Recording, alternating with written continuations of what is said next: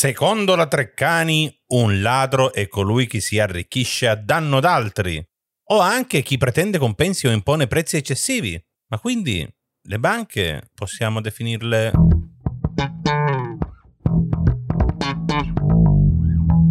Io sono Ivan Fucile e cerco un modo per diventare ricco e famoso. E questo è Ipoteticast, il podcast che spera di finire il prima possibile. La prima volta che ho visto svaligiare un bancomat era in un film di Ezio Greggio. Il film era Killer per caso, uscito nel 97. E la scena era la seguente. Ezio Greggio costruisce un finto sportello bancomat e lo piazza di fronte a uno sportello bancomat funzionante e lui si mette in mezzo tra i due. A quel punto la gente che arriva al finto bancomat inserisce la carta, inserisce il codice, lui li prende, preleva al vero sportello facendo la cresta e poi ritornando carta i soldi richiesti alle persone che usufruivano di quel bancomat. Che cosa ci insegna questa storia? Che i miei genitori avevano un pessimo gusto nello scegliere i film da vedere, ma anche la programmazione di Mediaset ci ha messo il suo, perché era una di quelle cose che ricordo distintamente di averla vista più e più volte. Vabbè, ero piccolo, non avevo potere sul telecomando, ero innocente, vostro onore. Un'altra cosa che ci insegna è che Ezio Greggio non è un professionista dello svaligiare un bancomat. Ma andiamo a vedere perché. In Italia di assalti a bancomat ne abbiamo fatti a decine, anche a centinaia. Anche perché è, tra virgolette, più semplice. Ci sono meno implicazioni morali rispetto al rapinare delle persone. Te la stai prendendo con una banca che è risaputo piena di soldi e te la stai prendendo con un oggetto inanimato. E questa volta, data la quantità di dati a disposizione, non ho un semplice esempio da farvi, perché ce ne stanno molteplici. Tanti si sono dati a questo hobby, se così vogliamo dire. Ma questo simpatico passatempo quanto ci può portare in tasca? La cifra giusta cambia di volta in volta, è normale, in base a quanto è stato utilizzato il bancomat e da quanto tempo non viene caricato. Potremmo calcolare una media e lo faremo dopo, ma una cosa siamo sicuri, su qual è il totale massimo al quale possiamo aspirare. Anche perché i bancomat sono degli oggetti in vendita. Certo, non te lo vendono a te singolo privato, ma esistono delle aziende che fanno questo, quindi le aziende che vendono i bancomat alle banche. E la cosa bella è che su internet, presso i siti di queste aziende, trovi anche le varie specifiche tecniche. Oddio, naturalmente non si scende nel dettaglio preciso fino all'ultima cosa, anche perché sennò si aiuterebbe troppo il lavoro dei ladri, ma ci sono diverse informazioni che ci aiutano a capire tutto ciò.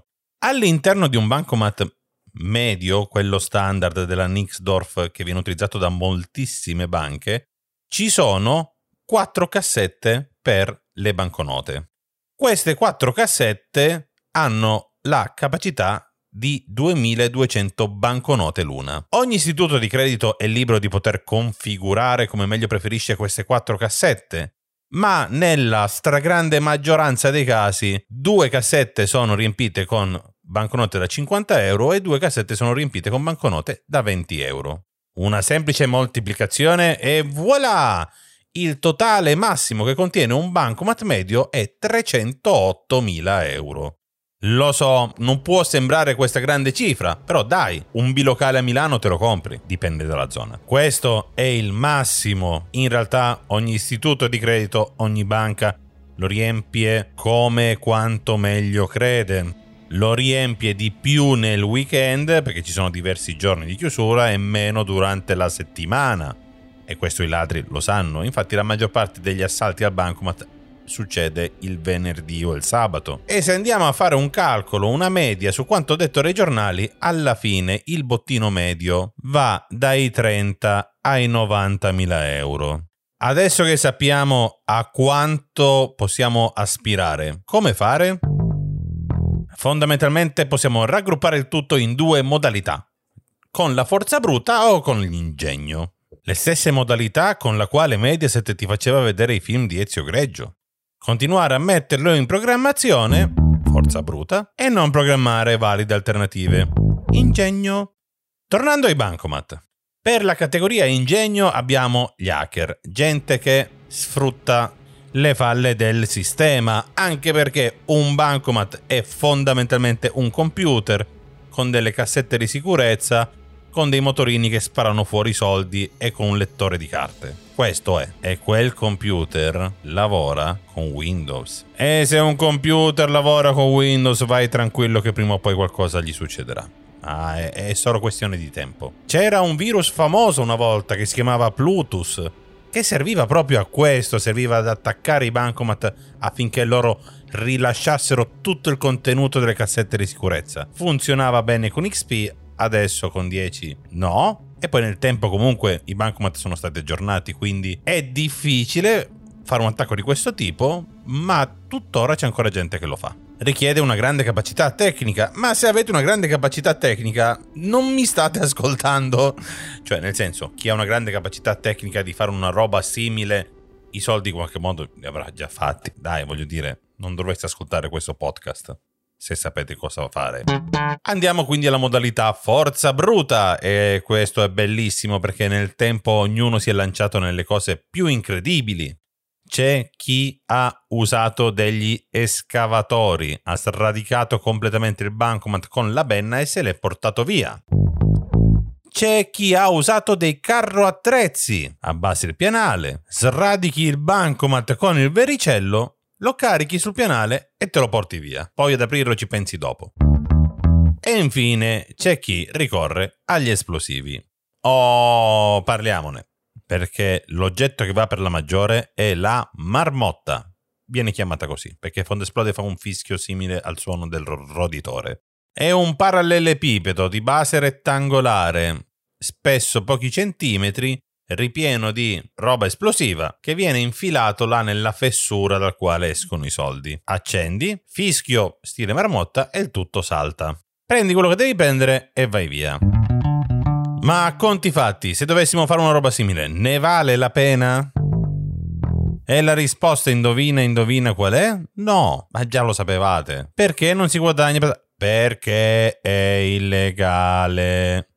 Infatti, la maggior parte delle bande che sono state prese hanno poi scontato in carcere tra i 4 e gli 8 anni. C'è il furto, c'è l'uso di esplosivi, c'è l'associazione a delinquere. All'interno di un bancomat, l'abbiamo detto prima, potenzialmente ci stanno 300.000 euro. In realtà, nella maggior parte dei casi, c'è il 20% di quella cifra lì, no? L'abbiamo detto tra i 30 e i 90.